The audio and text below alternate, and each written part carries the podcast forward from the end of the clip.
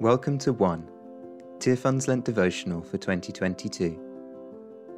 This is day 38, The Destitute God. Written and read by Amanda Mia. Amanda is the Chief of Staff at Tearfund USA.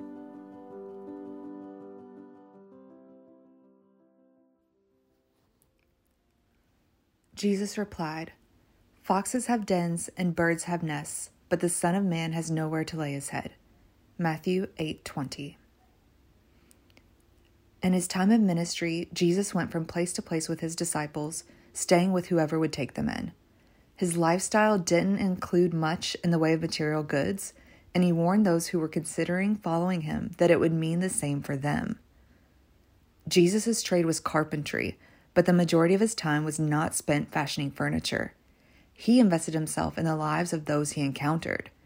He acknowledged and cared for the outcasts. He prayed for those who needed deliverance. He brought healing to those who suffered. He was a craftsman of redemption. A person with many possessions can still be in spiritual poverty. When Paul writes that Jesus became poor so we might be rich, it means that Jesus spent himself building the spiritual wealth of others, pouring out love upon the marginalized for love and justice are the currencies of God's kingdom. As followers of Jesus, we too must spend our lives to this aim. Lord, thank you for showing us what heavenly wealth looks like. Guide our hearts and minds so that we may focus on what truly matters in this life. Give us wisdom and perseverance to co labor with you in this work.